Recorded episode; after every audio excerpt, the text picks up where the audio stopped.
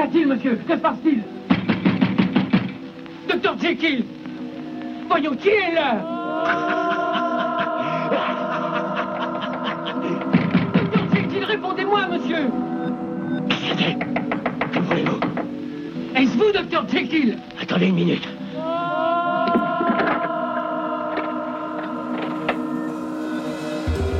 L'heure des rêveurs porte bien son nom ce soir parce que Robert Louis Stevenson était un grand et un ardent rêveur, tant et si bien qu'il pensait avoir une double vie, une le jour et une autre la nuit, et c'est d'ailleurs un cauchemar qui a inspiré l'histoire de Jekyll et de Hyde. Sa femme raconte comment cette nuit-là, elle a été obligée de le réveiller tellement il poussait des cris d'horreur.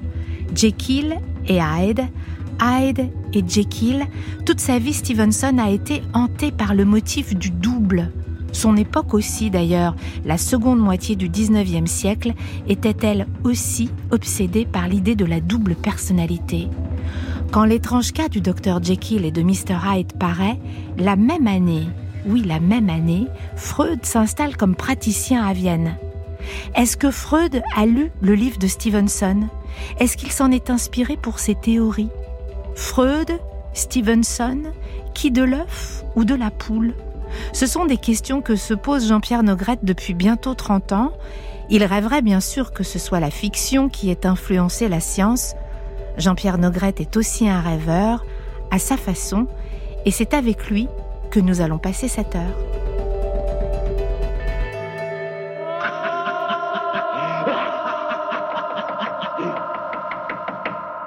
Jean-Pierre Nogrette, vous êtes beaucoup intéressé à Stevenson et particulièrement à ce texte qui s'appelle L'étrange cas du docteur Jekyll et de Mr. Hyde.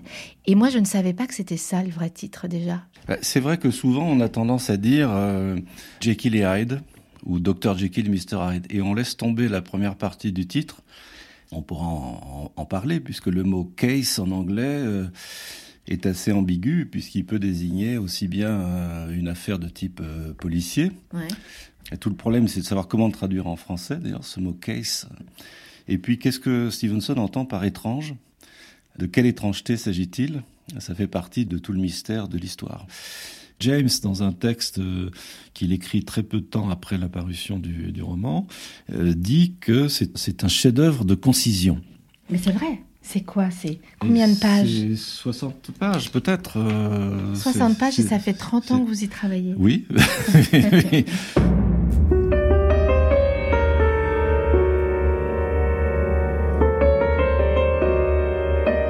C'est un grand classique de, disons, de la littérature fantastique, ce qu'on appelle parfois le gothique victorien tardif. Ça, c'est du gothique victorien tardif. On peut dire que c'est du gothique victorien tardif au sens où il y a euh, une reprise, une réécriture de certains motifs euh, gothiques euh, classiques de la fin du XVIIIe siècle, avec notamment les questions d'enfermement, de claustrophobie, de persécution, etc. Sauf que là, c'est transposé on n'est plus dans un château en Italie ou en Espagne comme à la fin du XVIIIe. On est au, cœur de la ville qui était Londres, ville de brouillard et une ville qui à l'époque était quand même, faut qu'on comprendre qu'elle avait environ 5 millions d'habitants et c'était la plus grande ville du monde. Et en même temps euh, apparaissent euh, avec des écrivains comme Stevenson, euh, Oscar Wilde et, Conan Doyle des hantises liées euh, à la promiscuité. Euh, le, alors il y avait la prostitution par exemple qui était très importante à Londres à l'époque, donc des hantises sexuelles. De maladies sexuelles ou de, bah de... ou de, de la peur de la tentation, s'il y en avait tant. Oui, alors peur de la tentation, on dit souvent que les, les Victoriens menaient une double vie d'un côté la façade respectable de la société victorienne avec euh, des, des, des, foyers apparemment euh, très bien euh, organisés, etc.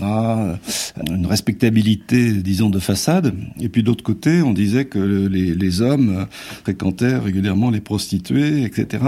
Et on retrouve ça dans la topographie de la maison du docteur Jekyll, qui est double. On a remarqué qu'il y a deux entrées dans la maison de Jekyll. Il y a l'entrée principale qui correspond à celle du docteur, qui est plutôt respectable, qui donne sur un square euh, typiquement euh, anglais. Euh, anglais.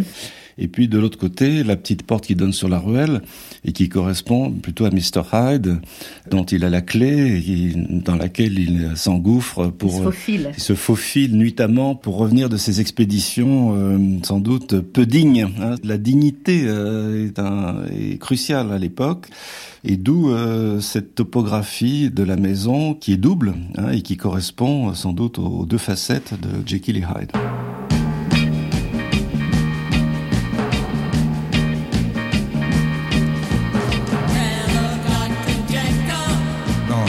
Pas le docteur Jekyll.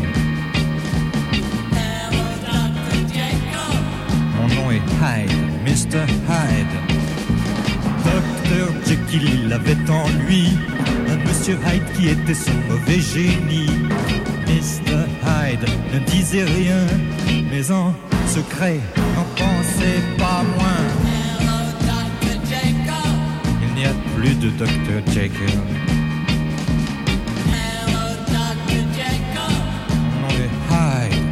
Mr. Hyde. Docteur Jekyll un jour a compris que c'est ce Monsieur Hyde qu'on aimait en lui. Mr. Hyde, ce salaud a fait la peau, la peau du Docteur Jekyll.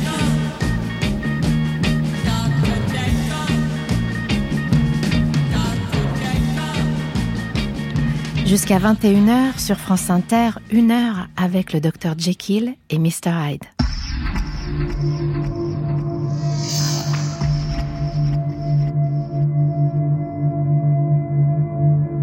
Extrait de la confession du docteur Jekyll. Je suis né à la tête d'une fortune considérable, doué par ailleurs de facultés remarquables, enclin par nature au travail et désireux d'obtenir l'estime des plus sages et des plus vertueux de mes contemporains, possédant donc, pouvait-on imaginer, toutes les garanties d'un honorable et brillant avenir. De fait, le pire de mes défauts était cette vive propension à la joie qui fait le bonheur de plus d'un, mais qui, en ce qui me concerne, s'avéra difficilement conciliable avec mon impérieux désir de porter la tête haute et d'afficher en public une gravité sortant de l'ordinaire. De là, il résulta que j'en vins à dissimuler mes plaisirs et qu'une fois atteint l'âge de la réflexion, j'étais sous l'empire d'une double vie. Bien que jouant si profondément double jeu, je n'avais rien d'un hypocrite. Les deux faces de mon moi étaient parfaitement sincères. Je n'étais pas plus moi-même quand j'abandonnais toute réserve pour me plonger dans la honte que lorsque je travaillais au grand jour à faire avancer le savoir ou à réduire la souffrance et la douleur. De jour en jour, et de deux côtés de l'intelligence, le moral et l'intellectuel, je me rapprochais donc un peu plus de cette vérité, à savoir que l'homme en vérité n'est pas un, mais deux. Robert Louis Stevenson.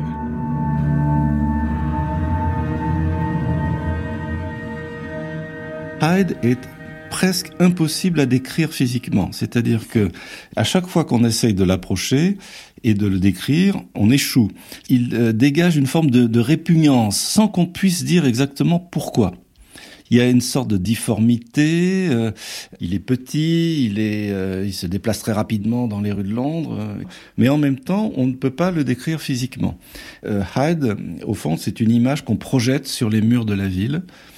Et dans beaucoup d'adaptations euh, cinématographiques, parmi les, les, les meilleures, par exemple celle de de Rouben Mamoulian en 1932, on, on voit l'ombre de Hyde qui se déplace sur les murs de la ville à toute vitesse. Et c'est cette ombre projetée qui est inquiétante. La menace. C'est bien vague tout ça. Enfin, mon petit, quel âge lui donnez-vous? Je sais pas. Tout ce que je sais, c'est qu'il faisait peur. Mais voyons tout de même, vous avez bien dû voir s'il était brun ou blond ou chauve. Je sais pas. Il faisait peur. Vous reconnaissez ceci. Oui, oui. Il est parti avec sa canne cassée. Et ses vêtements étaient trop grands pour lui. Heureusement, vous avez pu remarquer que ses vêtements étaient trop grands pour lui. C'est une précieuse indication. Bonne nuit. Et je vous souhaite de ne plus faire de mauvaises rencontres. Donc ça, c'est le plan de la maison. La petite porte est où? Elle est là. C'est petit, hein, mais je peux vous donner un autre exemple. Chez Nabokov, il y a à peu près la même chose. Peut-être plus clair. Ça, c'est Na- Nabokov? Oui, Ça, c'est Nabokov. Le problème, c'est qu'il n'y a pas de plan qui s'impose. C'est-à-dire qu'on a beau essayer de faire des plans, il y a C'est génial. Donc on sait qu'il y a une petite porte qui donne Ça, c'est ce que vous avez fait. hein. sur une cour. Euh, dans cette cour, il y a trois fenêtres qui proviennent du laboratoire du docteur Jekyll. Ensuite, il y a un amphithéâtre qui est désert, euh, qui ne fonctionne plus, qui était un ancien amphithéâtre de dissection. Alors déjà ça, ce détail euh, me fascine parce que bon, euh, la dissection, euh, ça renvoie à une médecine euh, qui remonte au 18e, etc. Or, on est fin 19e, donc on- ça prouve bien que c'est plus du tout le même type de dissection dont il s'agit en, réalité maintenant. C'est plutôt disséquer la psyché humaine que disséquer les corps. Et puis il y a donc un escalier qui permet de passer de l'amphithéâtre au cabinet du docteur. Euh, Dans cet escalier, euh, on va trouver une clé euh, rouillée euh, qui montre, qui montre.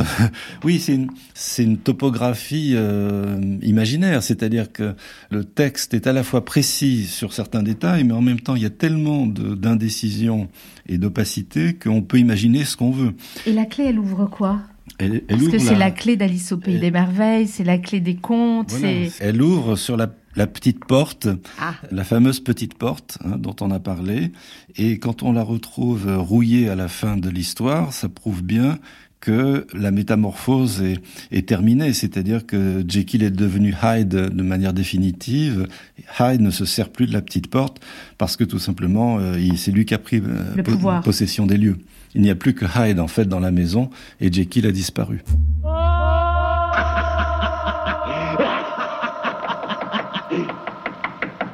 Je voudrais qu'on parle euh, ensemble, Jean-Pierre Nogrette, de la figure du double. On ne peut pas parler de Stevenson euh, sans parler de la figure du double. L'histoire de Stevenson avec l'idée du double, c'est dès son enfance, en fait, qu'il est confronté à ça, à cause des cauchemars qu'il a toutes les nuits. hein. Il a fait beaucoup de cauchemars.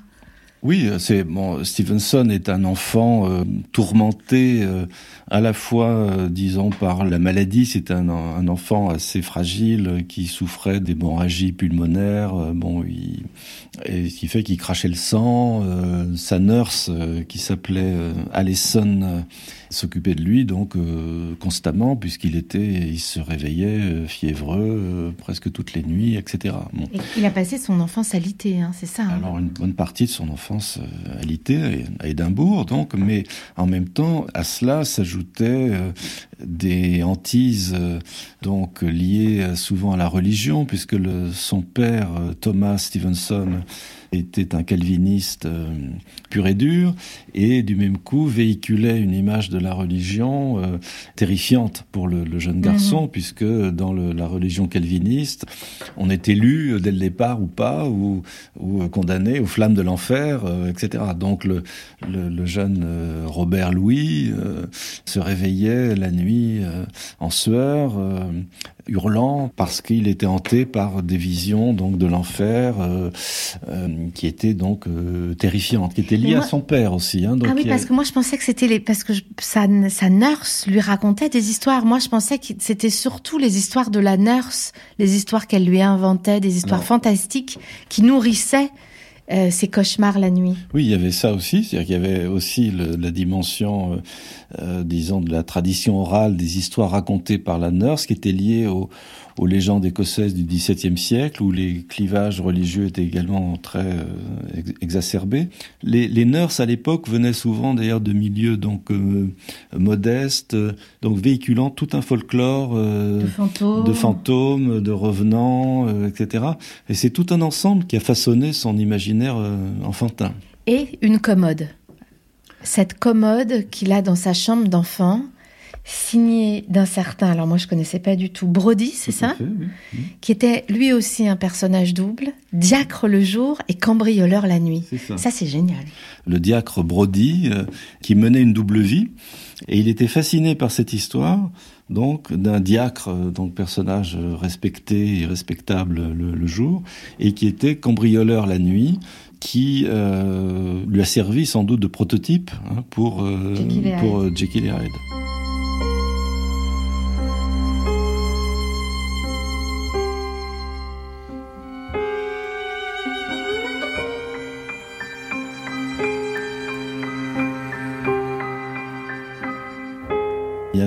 Dans son enfance aussi des histoires euh, euh, véridiques hein, euh, qu'on racontait autour de, de Burke et Hare, qui étaient des sortes de pourvoyeurs de cadavres pour la faculté de médecine d'Édimbourg, qui allaient déterrer les cadavres dans les cimetières pour ensuite les vendre aux, aux, anatomistes à la faculté de médecine qui s'en servaient comme exemple à leurs étudiants. On pense à Frankenstein hein, sans arrêt Alors, on pense à Frankenstein, en effet. Il y a d'ailleurs une influence de Frankenstein sur Dr. Jekyll et Mr. Hyde. plusieurs reprises, on retrouve le même motif euh, du savant fou euh, qui donne naissance à une créature euh, qui ensuite lui échappe. Et pour euh, ce qui est des voleurs de cadavres, Stevenson a écrit une nouvelle, justement, une nouvelle fantastique qui est vraiment extraordinaire, qui s'appelle Le voleur de cadavres dans laquelle il raconte comment un, cadavre qui a été euh, euh, utilisé par les, anatomistes d'Édimbourg euh, revient sous forme de, de, fantôme et revient hanter ceux-là même qui l'ont volé. L'homme sait depuis toujours que sa personnalité est le résultat incertain et instable d'une combinaison d'éléments conflictuels. Nous devons accepter ce conflit. L'homme tel qu'il est est composé de deux personnes L'une que j'appellerais l'homme tel qu'il pourrait être. Dans sa perfection, cet homme intérieur est par-delà le bien et le mal. L'homme assujetti à sa seule volonté. Voilà un homme peu recommandable, mon cher. Que serait notre civilisation sans ces limites morales dont vous semblez faire si peu de cas? Nous sommes des scientifiques. Notre rôle est de libérer et de connaître chaque force de la nature. Et puis, il faut dire, c'est très important de dire que l'époque aussi était très intéressée par la figure du double. C'est l'époque, euh, l'année où est écrit euh, euh Dr Jekyll. Alors, vous voyez, je dis pas l'étrange cas de Dr Jekyll et de Mr Hyde. Euh, c'est la même année, Freud s'installe à Vienne et fait une conférence sur oui, l'éclatement de la personnalité. Voilà, c'est-à-dire que. et Stevenson, c'est de ça dont il parle. Et Stevenson. Il est, juste, il est là, à cet endroit-là. Voilà, il est exactement. Il est à ce lieu stratégique que je qualifie de euh, post-darwinien et de pré-freudien.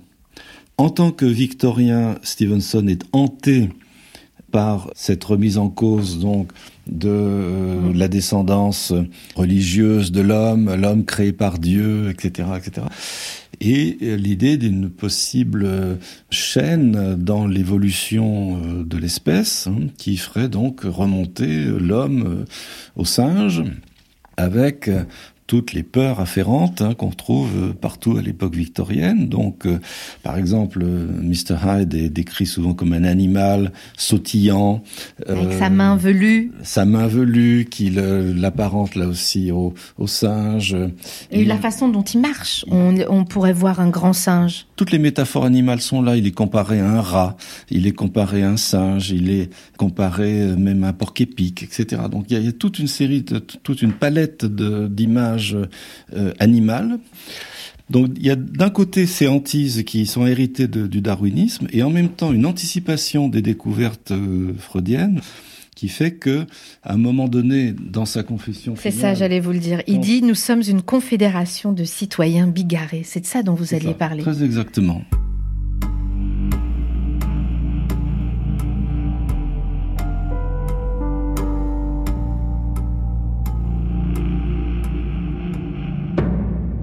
j'ai tendance à, en 1886 à lire, à lire cette déclaration comme anticipant de très peu d'ailleurs euh, la découverte euh, freudienne, c'est-à-dire euh, ce que Freud va appeler une, une topique, hein, c'est-à-dire mm.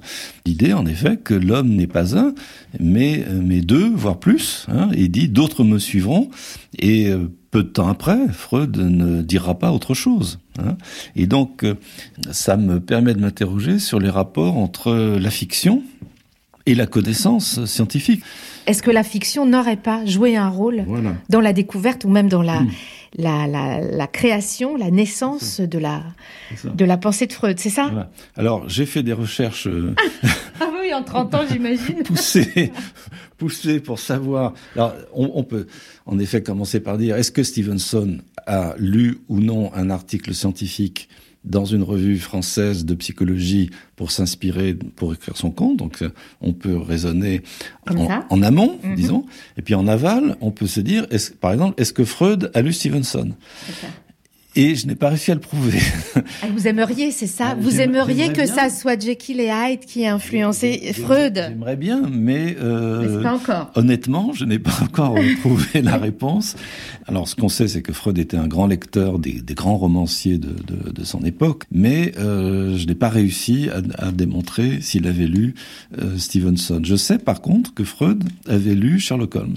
Donc là, c'est un bon exemple de Freud, par exemple, euh, lecteur de, Conan Doyle et qui euh, utilise presque des méthodes assez comparables à celles du détective. Et moi, j'ai envie de vous répondre pour m'amuser un peu. Vous avez encore 10 bonnes, 15, 20 bonnes années devant vous. Je sais pas combien. Mais on va donner vous les 10 prochaines années pour trouver que Freud a bien lu euh, Stevenson. Je ne hein pas. je ne désespère J'en suis sûre. Quand je vois comment vous parlez avec précision, j'en suis sûre.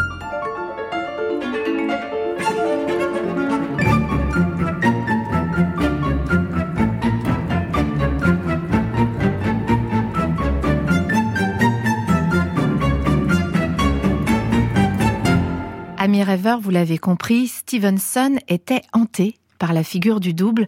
Toute sa vie, il s'est interrogé sur ce moi multiple.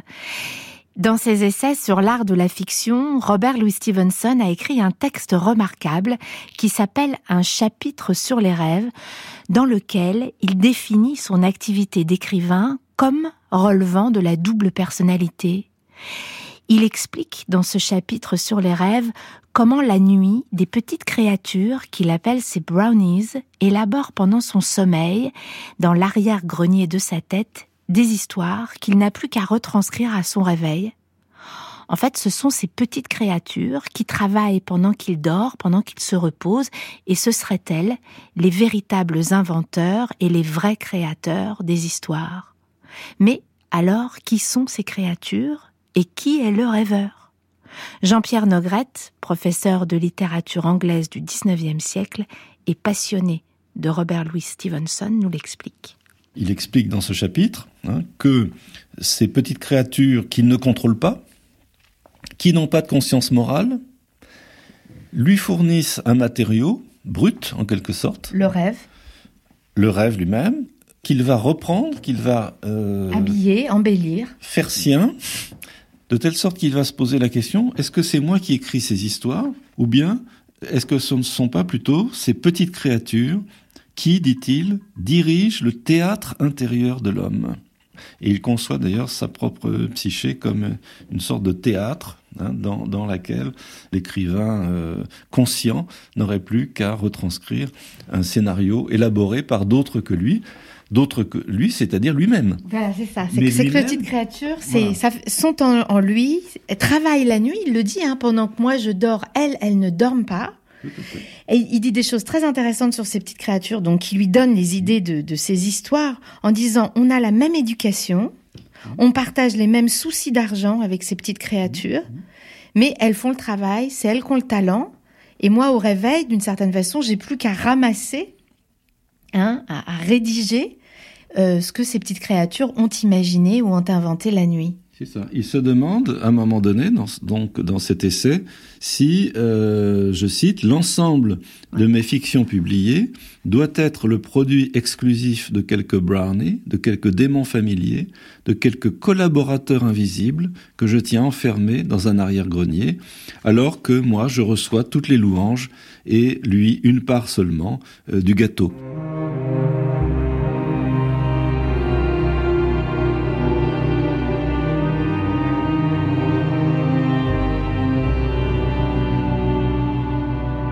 Genèse du, euh, de l'étrange cas du docteur J.K. Mr. Hyde est liée à ce, à ce double travail, c'est-à-dire euh, ça dépend des versions, mais euh, l'une des versions de la genèse du, du conte est que Stevenson a fait un cauchemar en pleine nuit et que sa femme Fanny l'a interrompu. Tellement il hurlait. Il hurlait et elle l'a donc interrompu, elle l'a, elle l'a réveillé et lui déclare qu'il a protesté en disant mais je rêvais un joli conte d'horreur.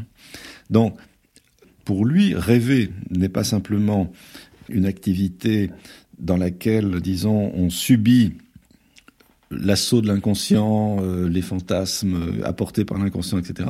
Rêver, c'est une activité d'écrivain, c'est-à-dire que c'est là où les petites créatures, comme il les appelle, sont en train de, en quelque sorte, taper à la machine un texte que lui va reprendre ensuite, euh, et de telle sorte qu'il se demande si c'est lui l'auteur. Euh, oui, si c'est lui qui il dit c'est moi qui signe, mais qui a écrit en fait Voilà, hein c'est quand même très novateur à l'époque, en 1888, et ce travail, ce que Freud va appeler le travail du rêve, hein, dans quelques années plus tard, euh, ce travail du rêve, c'est un travail d'écrivain, c'est véritablement une écriture qui est en train de se faire à son insu, mm.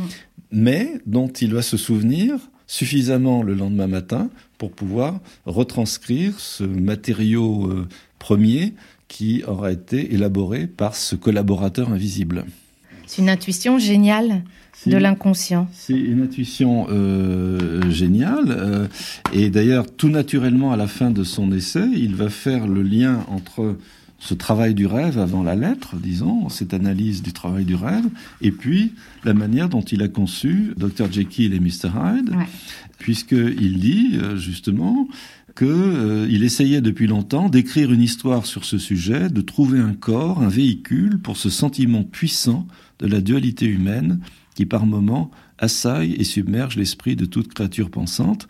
Il dit que tous ces éléments, notamment la, la question de la poudre ou de la potion par laquelle euh, euh, Jekyll, se, transforme. en Hyde, en fait, ce n'est pas lui qui a trouvé ça, ce sont ces, ces brownies, ce sont ces petites créatures.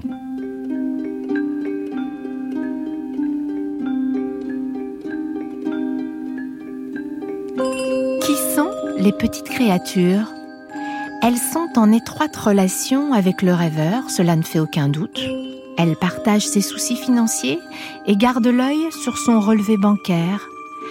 Elle partage aussi de toute évidence son éducation. Elles ont manifestement appris comme lui à construire le plan d'une histoire bien ficelée et à doser progressivement l'émotion. Je crois qu'elles ont simplement plus de talent. En tout cas, une chose est indubitable, elles peuvent lui raconter une histoire morceau par morceau, comme un roman feuilleton, en le laissant constamment dans l'ignorance du dénouement. Qui sont-elles alors? Et qui est le rêveur? Il y a un doute qui me tracasse fort la conscience, car ce moi que j'appelle moi, mon ego conscient, l'habitant de la glande pinéale, l'homme doté d'une conscience et d'un compte en banque sujet à fluctuation, je suis parfois de tenter de penser qu'il n'est nullement un raconteur d'histoire, mais un individu aussi terre à terre qu'un marchand de fromage et un réaliste embourbé jusqu'aux oreilles dans l'actualité, de sorte qu'à ce compte, l'ensemble de mes fictions publiées doit être le produit exclusif de mes petites créatures, de mes brownies, de quelques démons familiers, de quelques collaborateurs invisibles que je tiens enfermés dans l'arrière-grenier.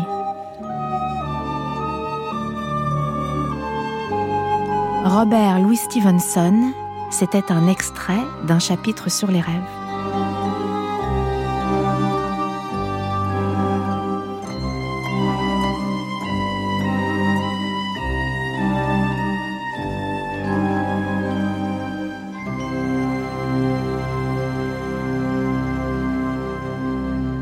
Brownies, ça veut dire quoi exactement? C'est des, ce sont des des personnages folkloriques? Oui, ce sont des, des lutins ou des farfadets hein, qui viennent perturber le, le sommeil des, des enfants lorsqu'ils ont été méchants, euh, etc. D'accord. Donc ces petites créatures, elles, elles ont, la, elles, elles ressemblent à, aux brownies.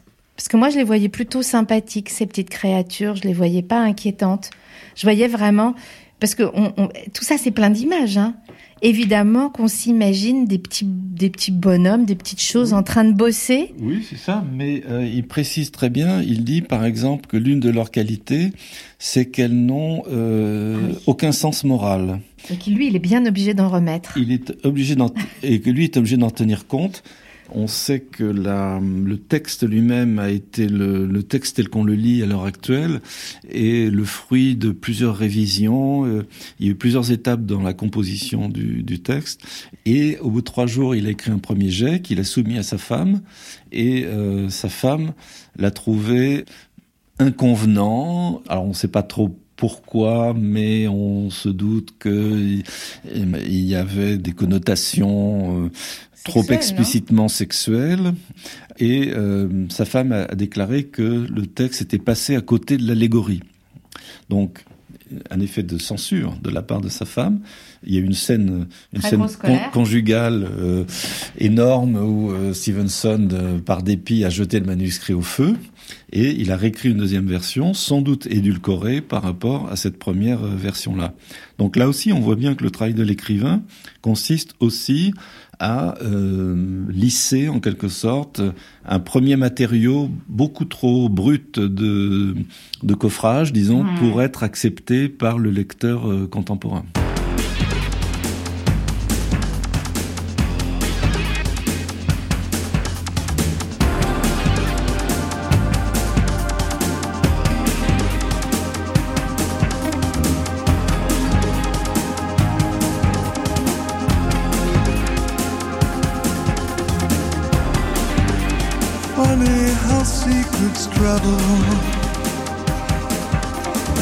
got to believe if I were to leave. things the sky, the man shakes his hands held high. A cruise beyond, cruise me, babe.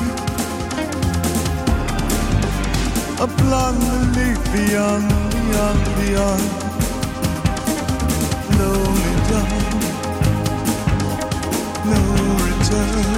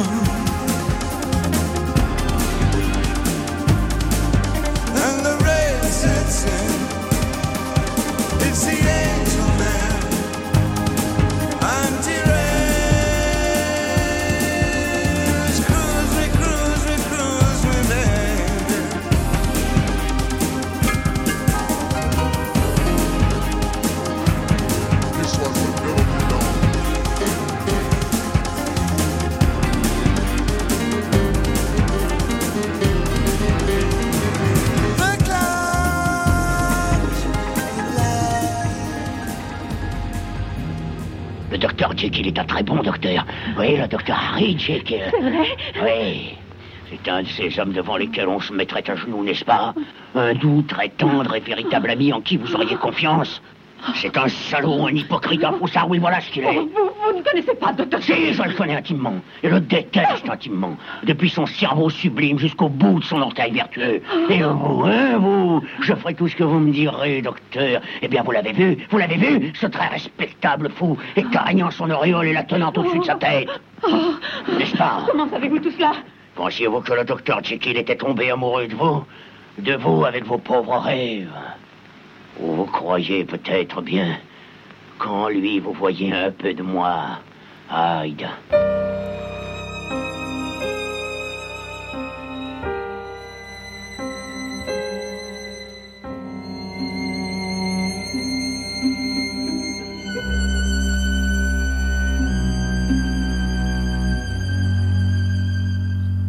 Amis rêveurs, on continue notre plongée dans l'opacité de nous-mêmes, à la fin du roman de Stevenson, le docteur Jekyll écrit sa confession, et dans cette confession génialement écrite, Jekyll décrit la sensation de la perte progressive de son moi originel. Ce sont ses propres mots. Jekyll sait qu'il va disparaître, il sait que ses minutes sont comptées avant de devenir Hyde sans espoir de retour. C'est la dernière fois que Jekyll peut penser ses propres pensées. Il sait que Hyde va totalement prendre le contrôle sur lui. C'est le médecin qui parle et qui décrit comment au fur et à mesure des jours, Hyde a gagné en stature pour devenir plus fort que lui. Il décrit les actes monstrueux de ce démon intime qu'il avait laissé, je le cite, trop longtemps enfermé dans sa cage et qu'il ne peut plus contenir. Hyde est un être pervers et perfide qui savoure le plaisir et l'extase même qu'il a à faire le mal. Son avidité est bestiale. Jean-Pierre Nogrette, spécialiste de Robert Louis Stevenson.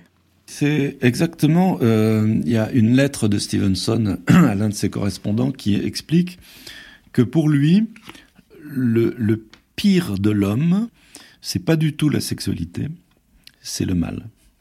Et je pense que c'est ce que Jekyll explique, cette joie ressentie par Mr. Hyde lorsqu'il commet son crime, hein, c'est quand même un crime, un crime atroce. Hein, il utilise une canne euh, pour euh, matraquer sauvagement un, un, membre du Parlement hein, qu'il rencontre au coin de la rue.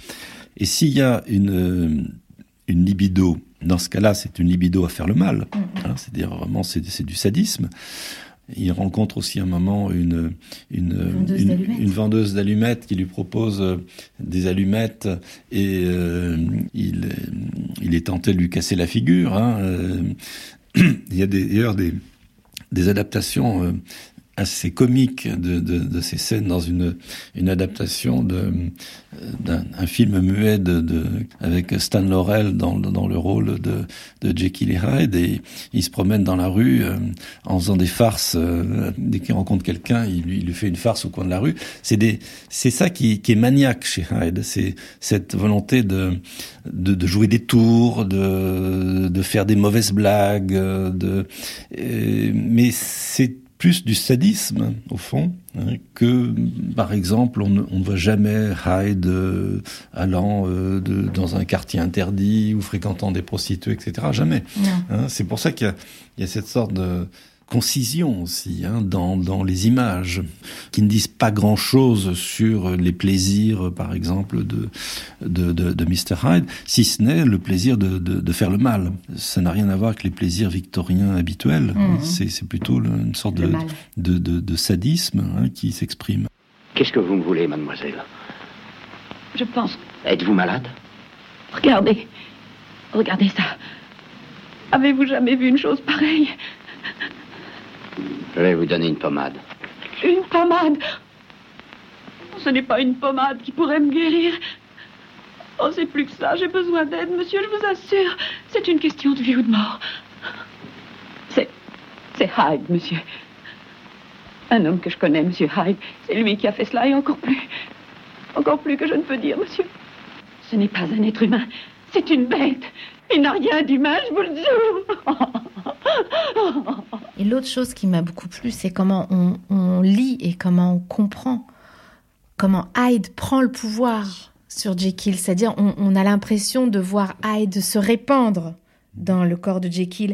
Et il y a une chose qui est formidable, c'est que alors que Hyde, au début du, du texte, il est, il est pas fini d'une certaine manière. Il est noueux, il est, il est plus petit que Jekyll et au fur et à mesure, hein, ce, qui, ce qui est dit dans cette confession, c'est qu'il a pris du, du il s'est déployé, Hyde s'est déployé même physiquement. Et ça, je trouve ça très fort de sentir euh, la bête hein, qui pousse, qui pousse à l'intérieur du corps de Jekyll. Et, on, et il le décrit formidablement dans cette confession. La bête, la bête qui tape quoi pour sortir. Et lui sait, Jekyll sait qu'il est, il est acculé. Il pourra pas faire autrement que de laisser la bête euh, sortir. C'est-à-dire que, en effet, euh, ce qui est extraordinaire dans cette confession, c'est comme euh, elle, elle, commence par un jeu qui incontestablement est celui de Jekyll, comme dans toute euh, autobiographie, quelqu'un qui commence par dire je. Et puis, progressivement, c'est ça qui est, qui est étonnant, c'est-à-dire qu'on assiste à une métamorphose qui n'est pas une métamorphose forcément euh, physique, mais qui, euh, moi, que je lis comme une métamorphose quasi grammaticale, c'est-à-dire que peu à peu, euh, Jekyll a de plus en plus de mal à dire je. C'est-à-dire, il parle, si vous comparez le début et la fin de sa, euh, de sa confession, il va parler de Hyde, évidemment, à la troisième personne. Hein. Il le dit un moment d'ailleurs. Euh, euh, il dit je dis bien il et non point je. Ce fils de l'enfer n'avait rien d'humain, rien ne vivait en lui, hormis la crainte euh, et la haine. Il parle de Hyde à la troisième personne. Il parle de Hyde à la troisième personne. Et puis, ce qui est plus grave, c'est qu'à la fin de la confession, on a des phrases dans lesquelles le je a disparu. Hein, euh, il dit, par exemple, la puissance de Hyde semblait s'être accrue au fur et à mesure que Jekyll déclinait. En tout cas, la haine qui les divisait à présent était égale des deux côtés. Chez Jekyll, c'était une question d'instinct de conservation. Il connaissait désormais toutes les difformités de cette créature qui partageait avec lui certains phénomènes de la conscience, etc. donc, donc c'est très frappant parce que euh, du même coup, on peut se demander qui parle. On a quelqu'un qui parle, à la fois de Hyde et de Jekyll, à la troisième personne.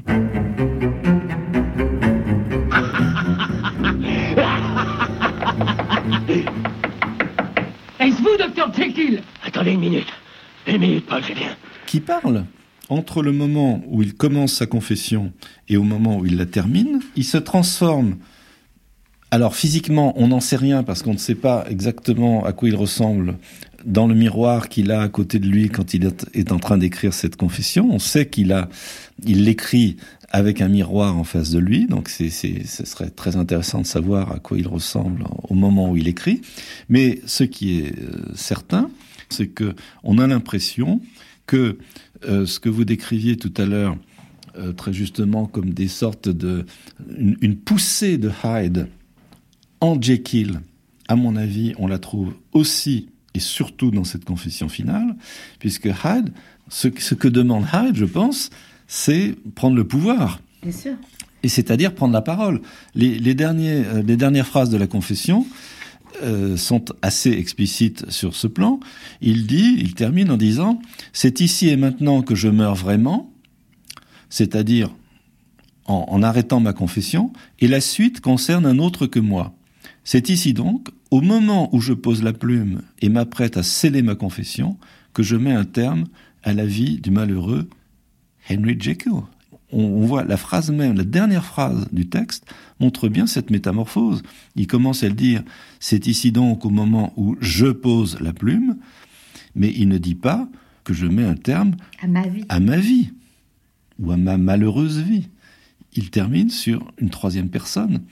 Pourquoi est-ce qu'il arrête d'écrire? C'est parce qu'il sait très bien que s'il écrivait une phrase de plus, ce serait plus lui qui écrirait, ce serait Hyde.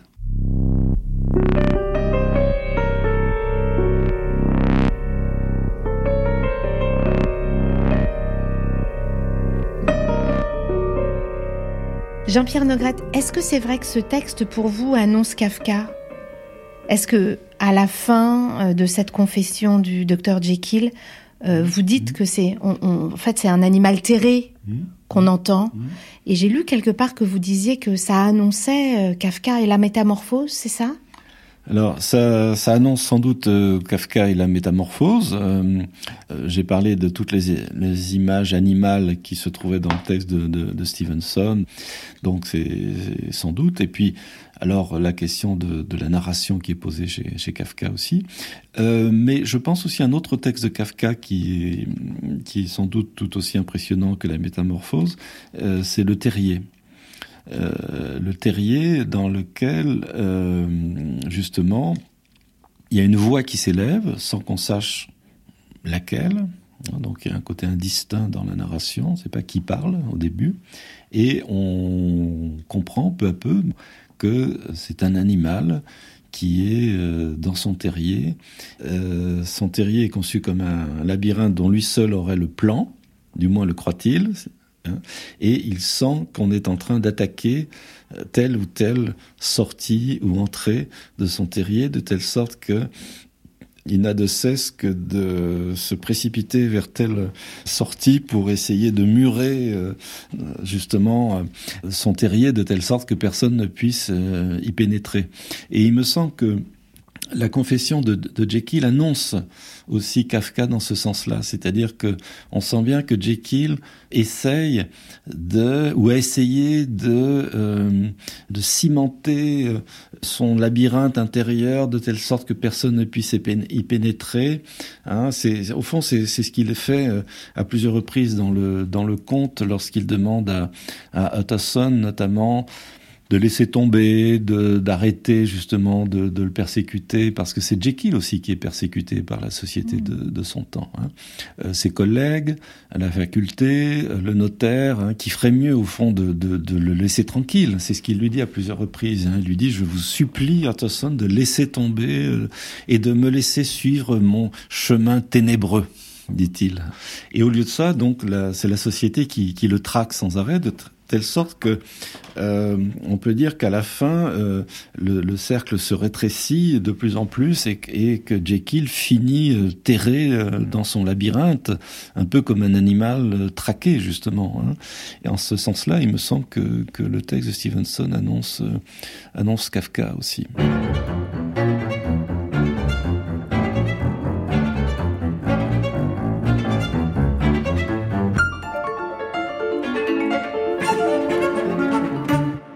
Pour revenir à cette confession à la fin de, cette nouvelle, de, cette, de ce conte d'horreur, la confession du, de Dr Jekyll qui explique donc ce qui lui est arrivé.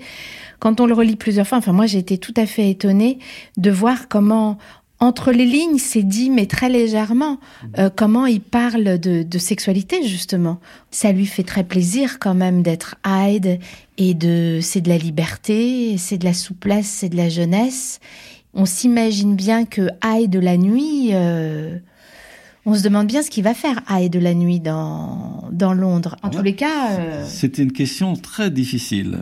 Euh, La première phrase de, de la confession, commence par un je suis né en l'an 1800 et quelques, à la tête d'une fortune considérable, doué par ailleurs de facultés remarquables, enclin par nature au travail et désireux d'obtenir l'estime des plus sages et des plus vertueux de mes contemporains, etc.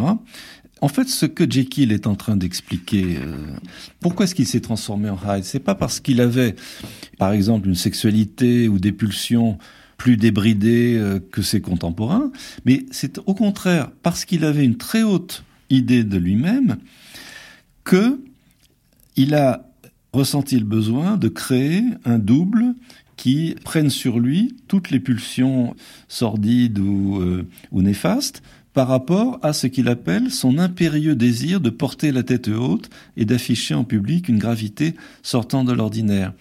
Si on raisonne en termes freudiens, on peut dire que c'est pas du tout parce qu'il avait un, ça au sens freudien débridé, qu'il avait une sexualité débridée, mais au contraire parce qu'il avait une très haute opinion de, lui-même, qu'il a ressenti le besoin de créer un Hyde sur lequel Hyde qui incarnerait à lui seul donc euh, tout ce qu'il avait refoulé.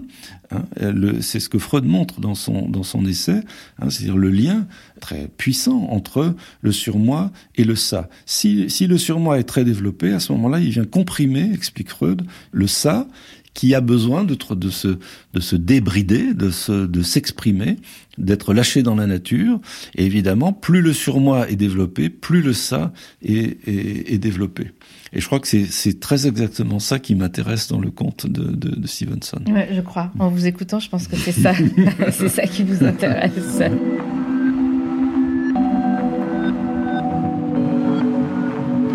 Merci à Jean-Pierre Nogrette. Souhaitons-lui de nombreuses années encore à étudier Jekyll et Hyde. Sachez, amis rêveurs, que Jean-Pierre Nogrette a écrit un livre dans lequel il donne la voix à Hyde. Il a revisité le livre de Stevenson, mais du point de vue de Hyde. Vous trouverez bien sûr les références de ce livre sur le site de l'émission et plein d'autres aussi, dont ses essais de Stevenson sur l'art de la fiction. Voilà, c'est fini pour ce soir. La semaine prochaine, on parlera de confession, mais d'une toute autre confession, c'est-à-dire des confessions de Jean-Jacques Rousseau. C'est très intéressant. À vendredi prochain, donc 20h, l'heure des rêveurs.